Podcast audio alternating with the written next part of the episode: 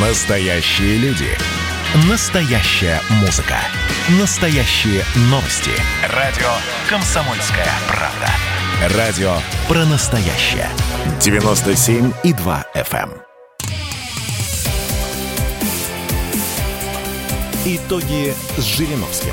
Каждую пятницу на радио «Комсомольская правда» Владимир Вольфович раскладывает по полочкам главные события уходящей недели. Глава эл дэ пэ эр Владимир Жириновский подводит итоги недели. У микрофона я, Роман Голованов.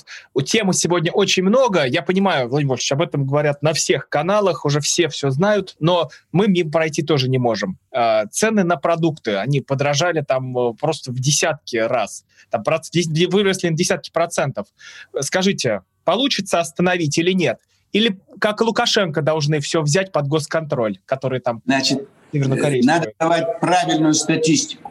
Больше всего цены повысились на растительное масло и сахар. Все, это в пределах там, семьдесят процентов или там, сорок процентов, а остальное там э, не так уж много. Но граждан это все равно раздражает. Почему это происходит? Во-первых, Новый год. Раз мы с вами перешли к рынку, то чем больше спрос, тем быстрее будут повышать цены. Ведь сейчас все магазины пойдут, вот уже сейчас идут в конце декабря, а в январе никто не идет. Все, все отдыхают и доедают то, что купили. И, естественно, торговцы, им выгодно за счет конца декабря заработать так, чтобы в январе, когда они будут проседать, и некоторые фрукты, овощи или прочие продукты будут гнить, нет покупателя, они повышают. Как и пик туристического сезона, все очень дорого. Вот сейчас, что самое дешевое сейчас, я бы всем советовал? Билеты на поезд на тридцать первое декабря. Вот Новый год ты в вагоне встретишь. Кому это охота? Зато самые дешевые билеты. И тот, кто не очень любит праздники дома встречать, он приедет первого января за копейки к родственникам, еще кому-то, и снова будет продолжать, так сказать, радоваться. Вторая причина. За рубежом все дороже стоит. И наши торговцы хотят и у нас поднять цены так постепенно, чтобы они были вровень с зарубежными ценами. Рыночная экономика это предполагает, как электроэнергия. У нас была копейки, а там дорого. Вот у нас услуги ЖКХ растут, растут, и цены на те товары, которые там выше, чем у нас. То есть это рынок заставляет это делать. Раз мы в эту, э, влезли в эту систему отношений экономических, это весь мир. То есть весь мир...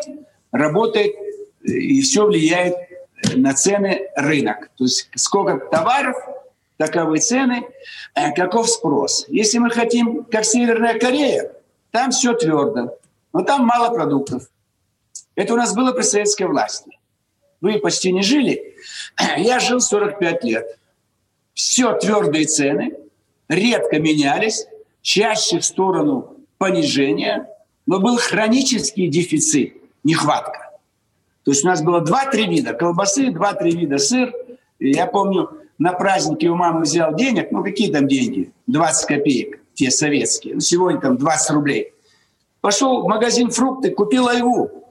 Никаких фруктов не было. Вот почему-то айву завезли, видимо, у нас с Грузии. Что мне с ней делать? А что я куплю-то? У меня копейки всего. Вот я иду там первое мая там, или седьмое ноября. То есть купить не, нечего. Хотя бутерброды с икрой стоили рубль пятьдесят, это сколько получается? пятнадцать, сто пятьдесят рублей. Ну, если брать. Нет, те, те рубль пятьдесят, это сегодня сто пятьдесят, сто пятьдесят рублей. Правильно? Да, примерно. И везде были, полно их было. Но у меня не было этих сто пятьдесят рублей. Все равно я не мог купить бутерброд. И горы икры были в рыбном магазине. И продавщица говорит, ну возьмите икры, ну возьмите икры. Но и даже ее изобилие, но цены кусались. Поэтому нельзя говорить, что при советской власти все было очень дешево. Но все было твердо. Поэтому вот одно забывают наши торговцы. И в этом смысле наши граждане, получается, ущемлены. Там и зарплата выше. Там высокие цены на продовольствие. И оно высокого качества. Там дорого стоит жилье, услуги ЖКХ, такси. Но и зарплата выше, чем у наших граждан, в пять раз, в десять раз. Вот в этом смысле нам надо повысить зарплату. Если у нас растут цены, условно, на десять процентов, давайте на десять процентов повысим малоимущим. Пенсионеры, студенты и те, кто получают там до пятьдесят тысяч. Тогда это будет легко восприниматься. Вот в Финляндии как убрали иностранных туристов? Они не хотят туристов. Они взяли, резко повысили цены на весь ширпотреб. Иностранцам приехать в Финляндию нечего купить, очень дорого. Но чтобы не обижать своих финнов, они им подняли зарплату также. Допустим, костюм стоит пять раз дешевле, дороже, и зарплата в пять раз дороже. Борис, может быть, это записать в Конституцию? Ведь двенадцатого декабря девяносто третьего года, да, что было принято? Главный закон. Он вообще соблюдается у нас или нет? В целом соблюдается. Просто в Конституции, ни в одной Конституции мира не написано, как регулировать цены на что-то, какая должна быть зарплата, как обеспечивать жильем. Конституция дает, что такое государство, из чего оно состоит, как управляется, демократия, выборы и, конечно, какие-то вопросы. Там медицинская помощь должна оказываться, и служба в армии и так далее. Но я повторяю еще раз, это вопросы... Вот смотрите, э, наиболее развитая проблема с ценами, где Япония, там ежегодно парламент устанавливает лимит, предел повышения цен на основные продукты питания. Вот сейчас они установят, и весь двадцать первый год никто не, не имеет права продавать дороже. Вот этого же мы можем сделать, но мы не делаем. То есть мы можем регулировать, и парламент может на себя взять такую функцию. Вот цены, вот на сахар поднялись, а мы укажем, что вот на сахар сорок рублей, там масло растительное семьдесят рублей и так далее. Литр, имею в виду, килограмм. Можно регулировать. Или парламент устанавливает ежегодно цены на самые насущные товары, не на все, а то, что потребительская корзина для малоимущих. И, конечно, повышать зарплату. Но ведь инфляции не будет. Мы же повысили цены, так люди пойдут в магазины и купят по этой высокой цене. Сейчас, когда мы повысили цены, люди, у которых мало денег, не пойдут или купят меньше. Поэтому они страдают. Торговцы получат хорошую прибыль в декабре, а страдают граждане, у которых не хватает денег, чтобы купить полный набор продуктов для их и праздники, Новый год, mm-hmm. и в целом на жизнь. Вот это у нас хромает. Запаздываем повышать зарплату, пенсии, стипендии, не регулируем цены. Решили, рынок все, рынок все. Но часть значимых продуктов питания, только хотя бы питания, или парламент устанавливает твердые цены, или сейчас правительство приняло меры. Все, вот они дали указания. Сахар не выше сорок пять рублей, по-моему. Этот, как его, масло растительное не выше сто десять и так далее. То есть вот это делают. Но лучше вот это делать заранее, чтобы часть людей, которые уже купили дорогой сахар, дорогое растительное масло, не переживали. Владимир Вольфович, вы за трезвый Новый год? Ведь тут такие споры идут, когда вакцинировались, сколько не пить. Значит, я самый первый вакцинировался, поэтому меня спрашиваете. Мне сказала медсестра, делавшая мне прививку. Три дня до и три дня после, и не мыться. Вот и все, что надо делать. Обязательно. И это каждый может вытерпеть. Даже, по-моему, сказала три дня после. Но почему нужно до и после не пить? Потому что спирт остается в крови. И он мешает реакции организма на введенную вакцину. Организм должен быть свободный. И желательно лекарства никакие не принимать, чтобы вы были в обычном режиме. Вот через три дня, там, через неделю, через две. Но, с другой стороны, давайте отвыкать. Роман, вы же вот вроде не употребляете алкоголь и не курите, по-моему, мне кажется. Я не знаю ваш образ жизни. Нет, не курю, не пью. Вот. Но любите животных. Сегодня показывает... Тот я еще любитель животных, Владимир Вольфович. А? Я еще тот любитель животных, Владимир Вольфович. Вот. Сегодня показали девочку, студентку МГИМО, с трудом спасли, пол печени отсекли. Когда-то в детстве заразилась от собаки или какого-то домашнего животного, проникают в организм, и вот ей в восемнадцать-двадцать лет началось заражение организма. С трудом успели спасти. И я, честно говорю, уже двадцать пять лет, и вы, журналисты, и вся страна не замечают. Но если вы любите животных, подумайте о себе. Эта девочка могла умереть. Животные не болеют, но у них...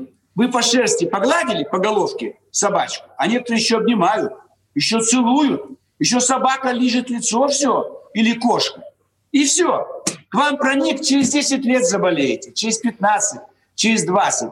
И можете умереть. Потому что у каждого животного огромное количество значит, вредных микробов, вирусов.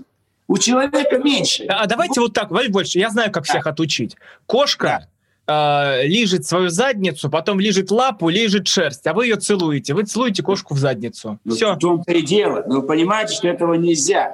Но это опасно. Когда кто-то привык всю жизнь с собаками, ему тяжело э, от них отвыкнуть. Но детям-то не, не разрешайте в дом, чтобы приводить собак. Вот зоопарк издалека показали. Почему? У людей проще с этим делом. Постоянный медосмотр, сдают анализы, рентген, вот УЗИ. Моментально покажут, что у вас там шевелится в печени что-то, или в селезенке, или в почках. Животных же на рентген не водят. Поэтому к ним за пять-шесть лет столько микробов проникает в организм. Мы потом на себя их берем. Я же это говорю, я сам, как говорится, хочу, чтобы люди были здоровы. Вот я эту девочку увидел, она все равно инвалид, пол печени. Все равно нагрузку она большую выдерживать не будет. И, а так симпатичная вроде бы. Владимир Ильич, у нас пауза. Вернемся после Давай. рекламы. Владимир Жириновский, Роман Голованов. Подводим итоги недели. Итоги с Жириновским. А вот о чем люди хотят поговорить, пусть они вам расскажут, о чем они хотят поговорить. Здравствуйте, товарищи! Страна служит! Вот я смотрю на историю всегда в ретроспективе. Было, стало. Искал человек, который поставил перед собой цель, да, и сделал то, что сегодня обсуждает весь мир. Комсомольская правда. Это радио.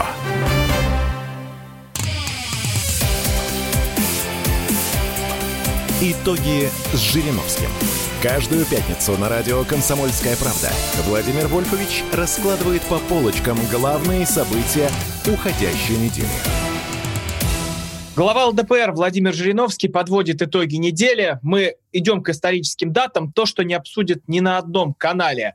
Да. Это начало Чеченской войны. двенадцатого декабря тысяча девятьсот девяносто четвёртого года. Первая Чеченская война. Это было, да. Хотели... Вы помните то время?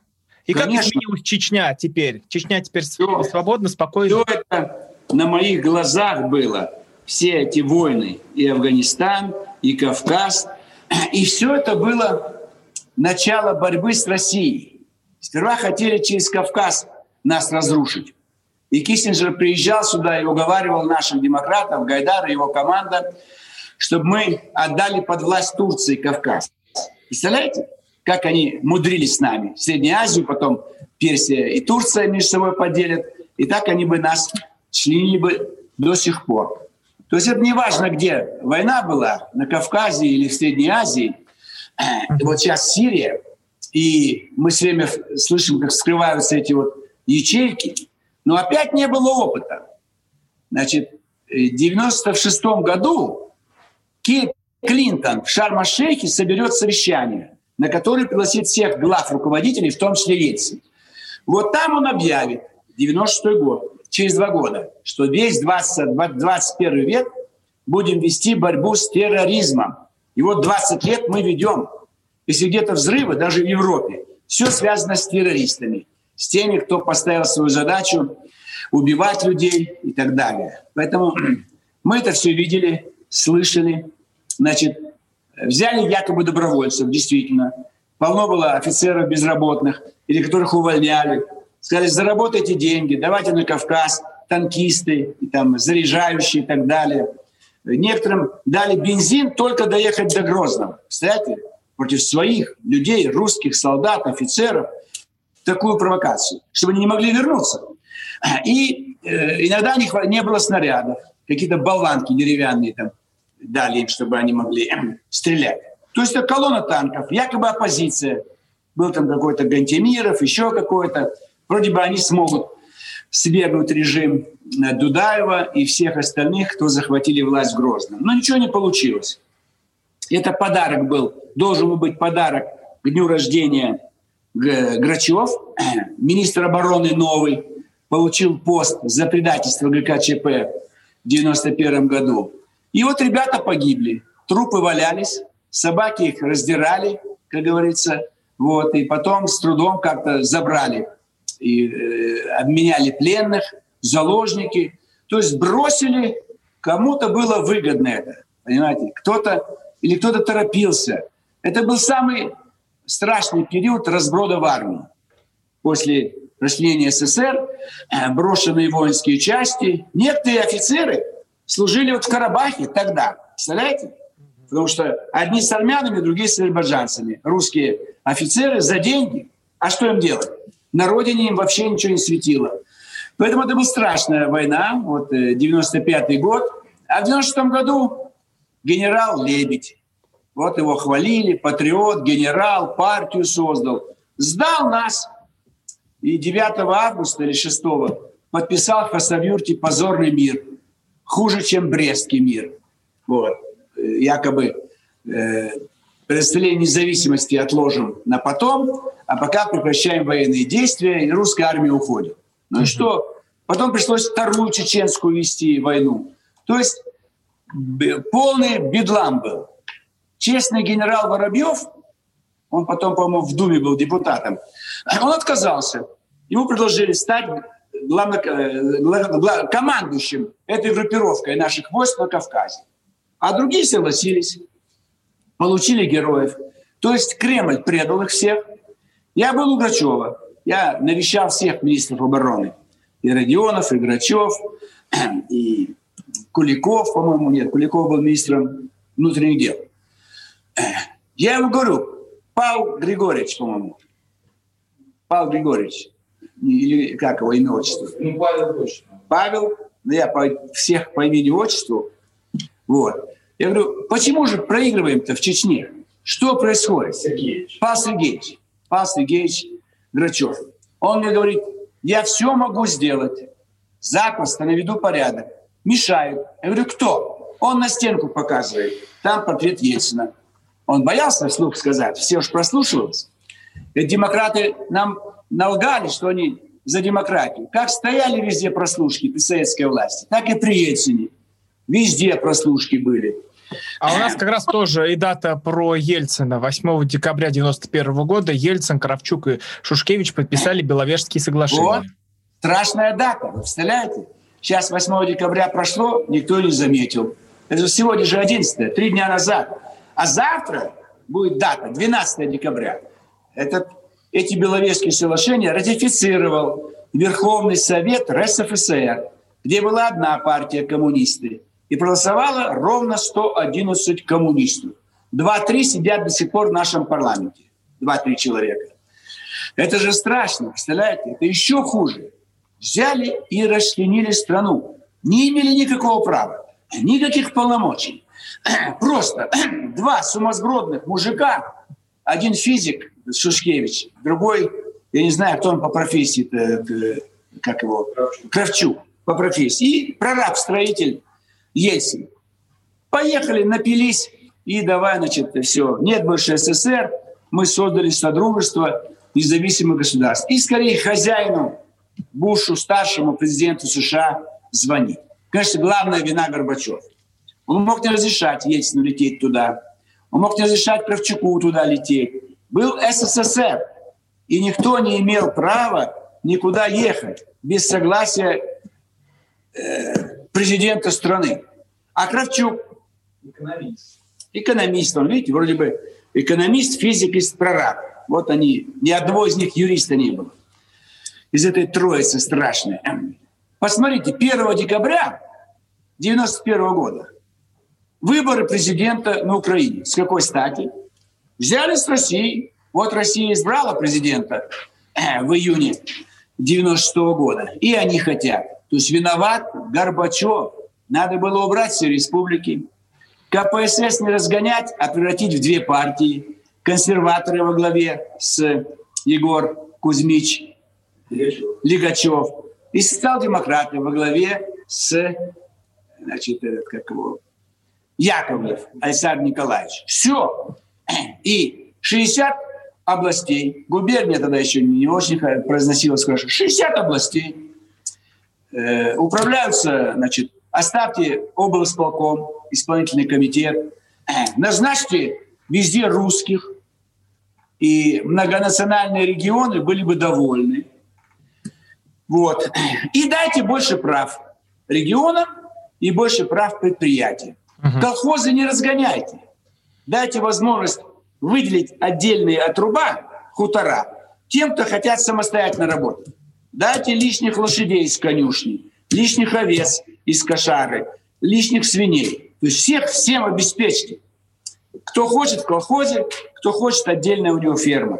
Завод большой, кто хочет, кто хочет в цехах этого, э, маленький цех выделите, и пускай замки делают. В общем, всем дать возможность зарабатывать. Ну вот у нас еще дата, девятого декабря, Международный вот. день памяти жертв геноцида ООН.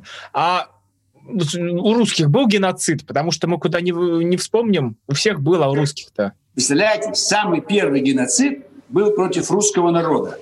Начало Первой мировой войны, Галиция, Австрия вступает туда, наступают австро-венгерские войска и сразу создают лагерь, концентрационный лагерь Дюпин. Два лагеря созданы. Талергоф, по-моему. Талергоф и второй. Та, Тезин как-то. Ну, последний. Терезин как-то вот такой. В общем, два концлагеря. И, значит, была инструкция у австрийских солдат. Если по-русски говорит, расстреливайте. Значит, Терезин, да. Терезин. Терезин и Талергоф нигде не проходит. Только армян вспоминают, евреев, кого угодно, кроме русских. Первый геноцид. И самое страшное, что они еще-то не сделали нормальный лагерь. Немцы потом хоть будут делать бараки, там кухня, медпункт. А это прямо на поле людей. Посадили, колючей проволокой огородили. Значит, одних просто расстреливали, вешали, веревку давали, вещевой мешок австрийскому солдату, чтобы вешали русских людей, кто говорит по-русски. У кого в руках газета на русском языке. Ведь сегодня в Латвии запрещают русским журналистам нормально работать. А началось тогда. Шесть уголовных дел заведено против вот. ребят из МИА России сегодня. Ну, а уже Киев обещает лагеря сделать контрацепционные против русских. Кто не хочет э, стать украинцем, их будут лагеря. Если предполагают Донбасс снова вернуть себе, русские, которые не захотят быть украинцами и говорить по-украински, они их будут выселять из квартир, домов, сажать в лагеря. Вот мы не наказали австрийцев за тысяча девятьсот четырнадцатый год. Мы бы их наказали. Мы бы Вену взяли. И Берлин бы взяли. Но вы знаете, большевистская революция все испортила. Владимир Поэтому... после новостей продолжим. Глава ЛДПР Давай. Владимир Жириновский, я Роман Голованов. Подводим итоги недели. Итоги с Жириновским. Эдвард, здравствуйте, меня слышно? Да, Олег Владимирович, вас отлично слышно. Я тот человек, который в течение ближайшего часа верноподданнически будет поддакивать вашим монологам. Главное в таких случаях не спрашивать, а что произошло с предыдущими соведущими. Ой, слушайте, не дай бог поддакивать, потому что в споре, иногда даже в таком эмоциональном споре, и есть главный секрет успеха нашей программы. А так получается, что мы просто жертвуем от щедрот наших, а в ответ получаем пощечины и плевки. Надо ли это нам? Слушайте, вы обещали поддакивать, в итоге я поддакиваю, потому что я совершенно с вами согласен. Отдельная тема с Олегом Кашиным и Эдвардом Чесноковым. На радио «Комсомольская правда». По будням в девять вечера по Москве. Итоги с Жириновским.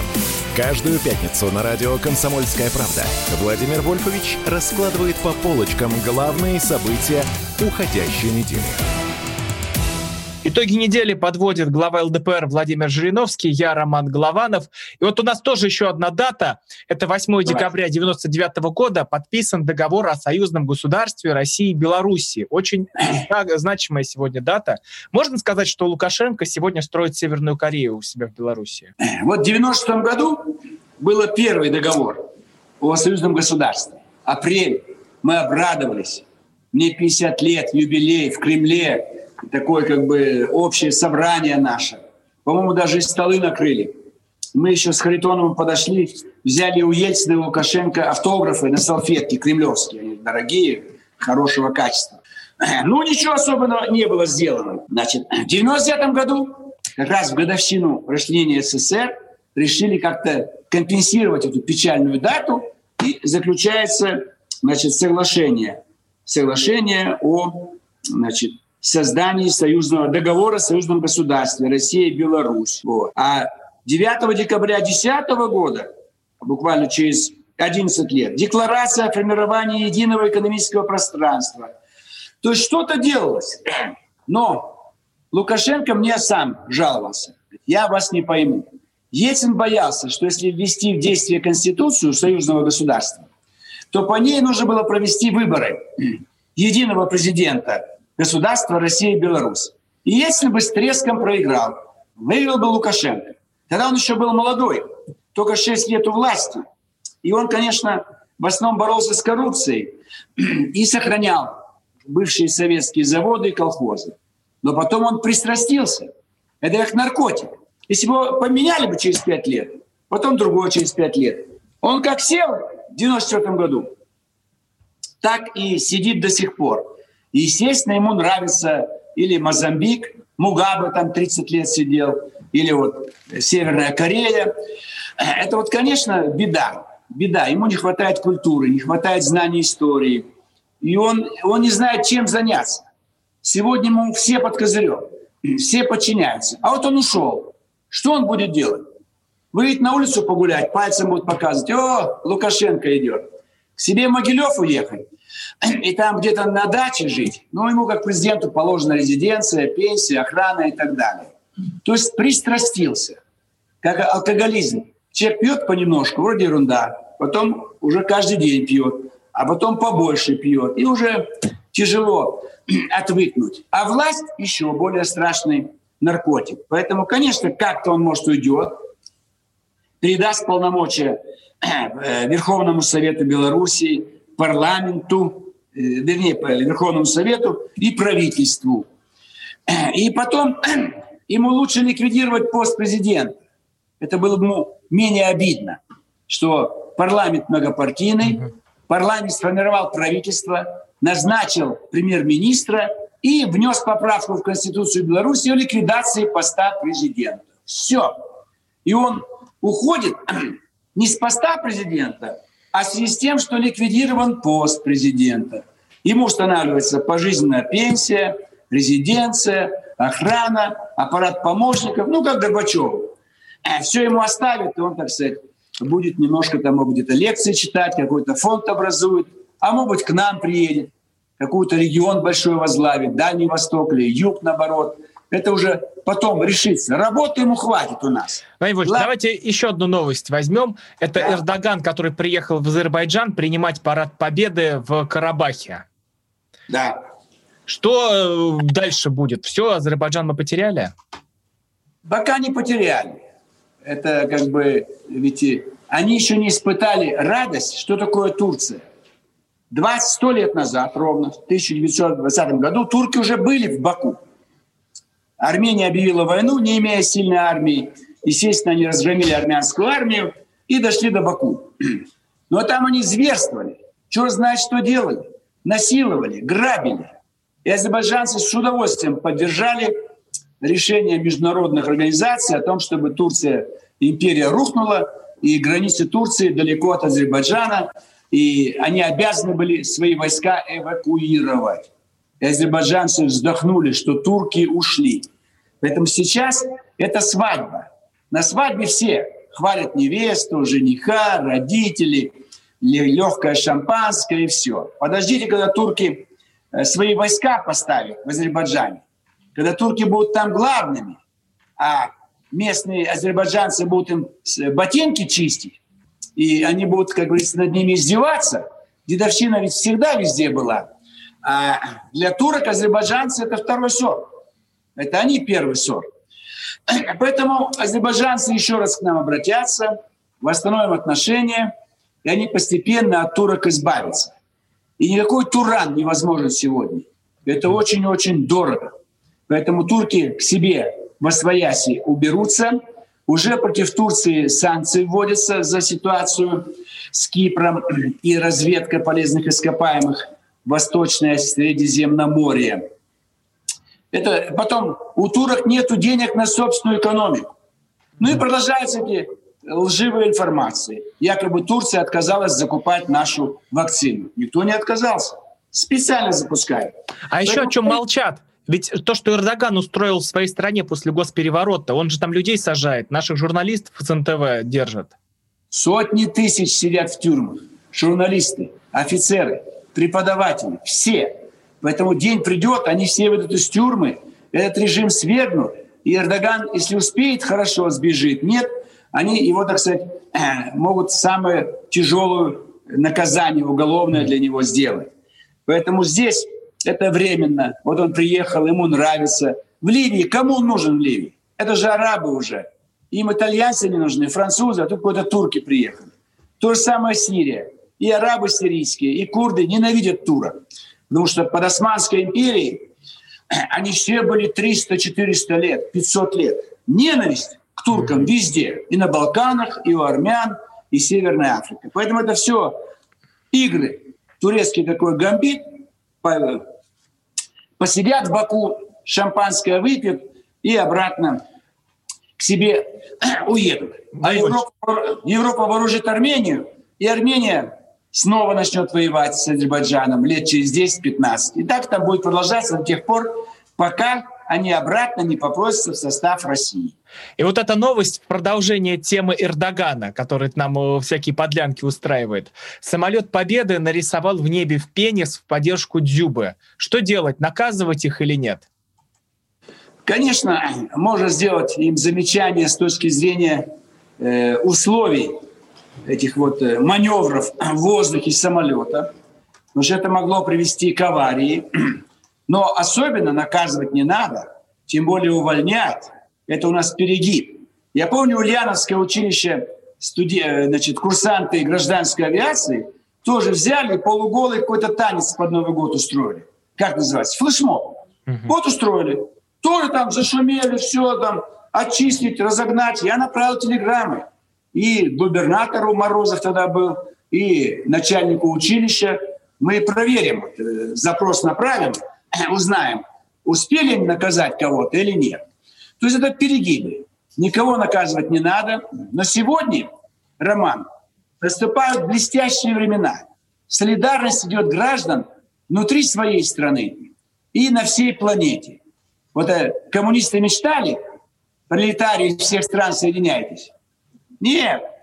Вот гражданская солидарность. Вот наши летчики с Дзюбой солидарность. Вот и там курсанты училища гэ вэ эф, с ними была солидарность и так далее. То есть люди будут защищать себя, ибо в каждой стране полиция работает на государство.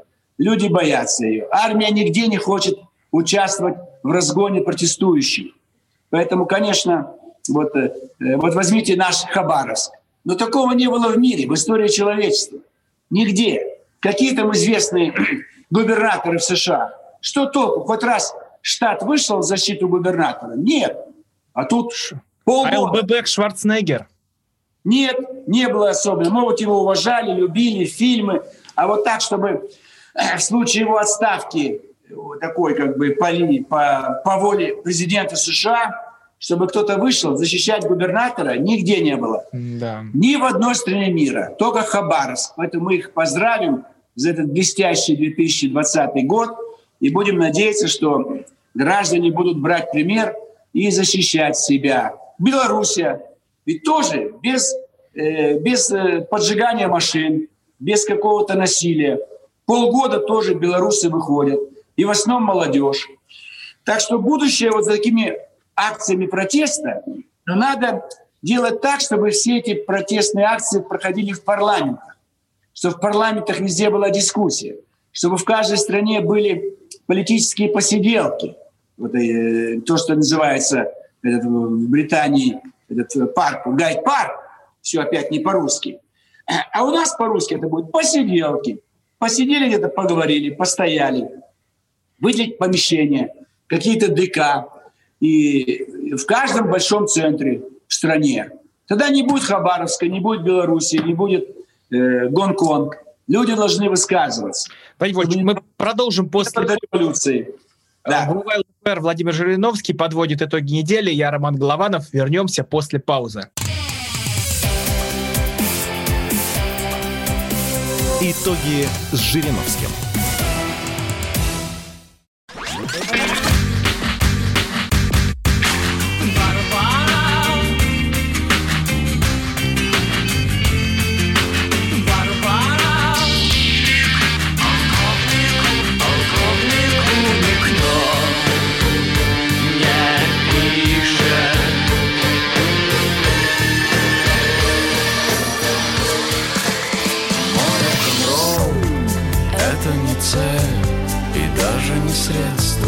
Радио. Поколение. Битва.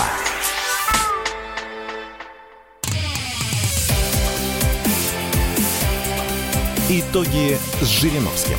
Каждую пятницу на радио «Комсомольская правда» Владимир Вольфович раскладывает по полочкам главные события уходящей недели. Глава ЛДПР Владимир Жириновский подводит итоги недели. У микрофона я, Роман Голованов. Владимир Вольфович, вот вы заговорили о том, что люди объединяются.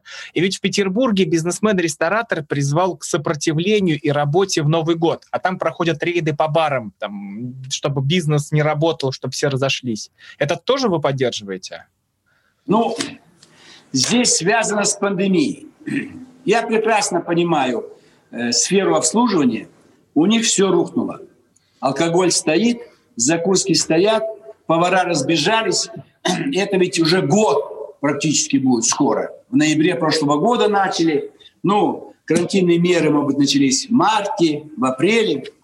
И граждане. Ну, скучно сидеть. Я постоянно читаю, постоянно слушаю радио, смотрю все телеканалы. Мне интернет там заказывают, что-то показывают. Я глотаю информацию, мне некогда скучать. Потом я все переел за свою жизнь, перепробовал все напитки. А молодежь им хочется, а главное общение.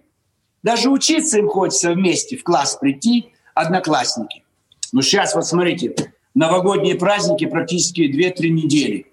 Сейчас вот они работают, и после Нового года. И, конечно, тяжело. Но еще опаснее, конечно, это заражение. Если будет опять вспышка после Нового года, и уже коек будет не хватать. Вы понимаете? Койки везде на исходе. Где-то мы пять... об этом говорили. Просто интересней, начнутся ли у нас такие протесты, как в Германии, там, по-моему, Великобритании, Израиле против карантинных мер? Мы пока не созрели. В России все делается, даже поговорка.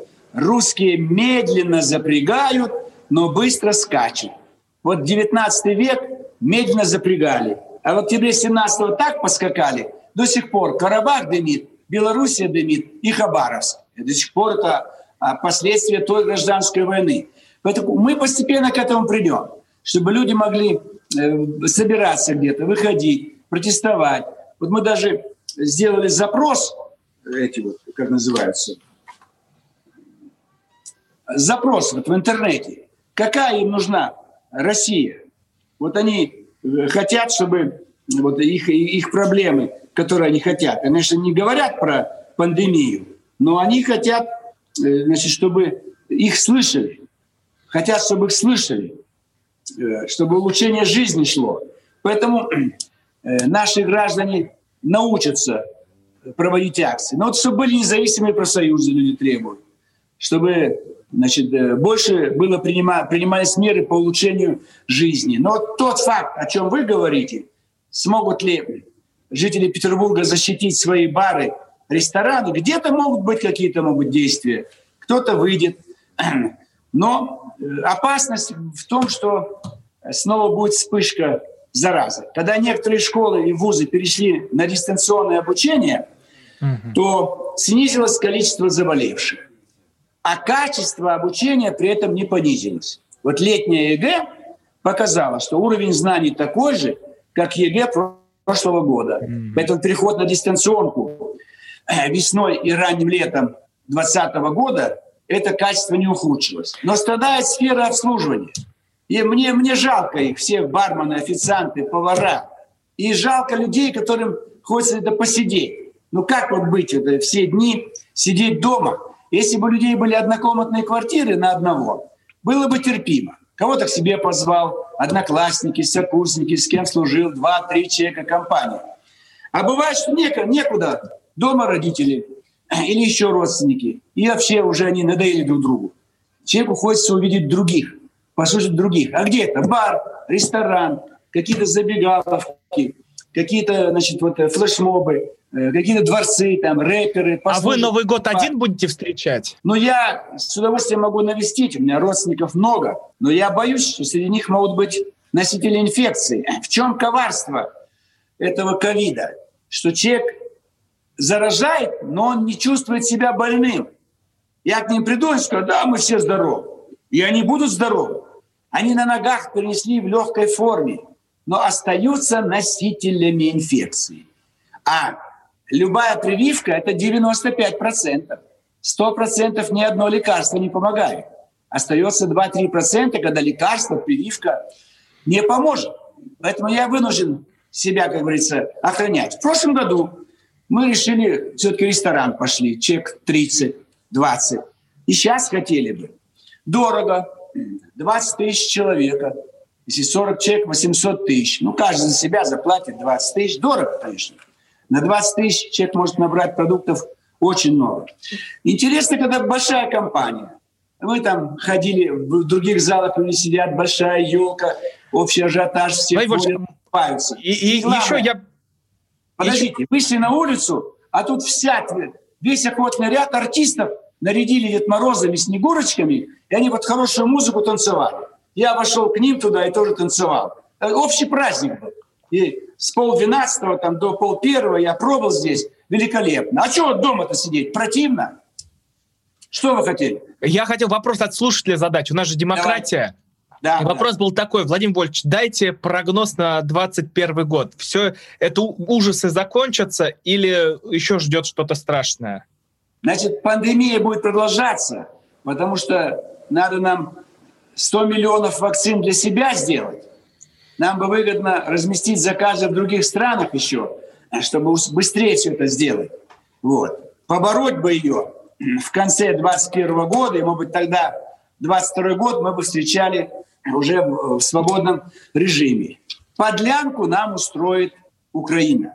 Ни страна, ни народ. Спецслужбы Запада и Украины готовят нам провокации. Обязательно будет конфликт вооруженный, обстрел Донецка, использование этих вот э, дроны. дроны, беспилотники.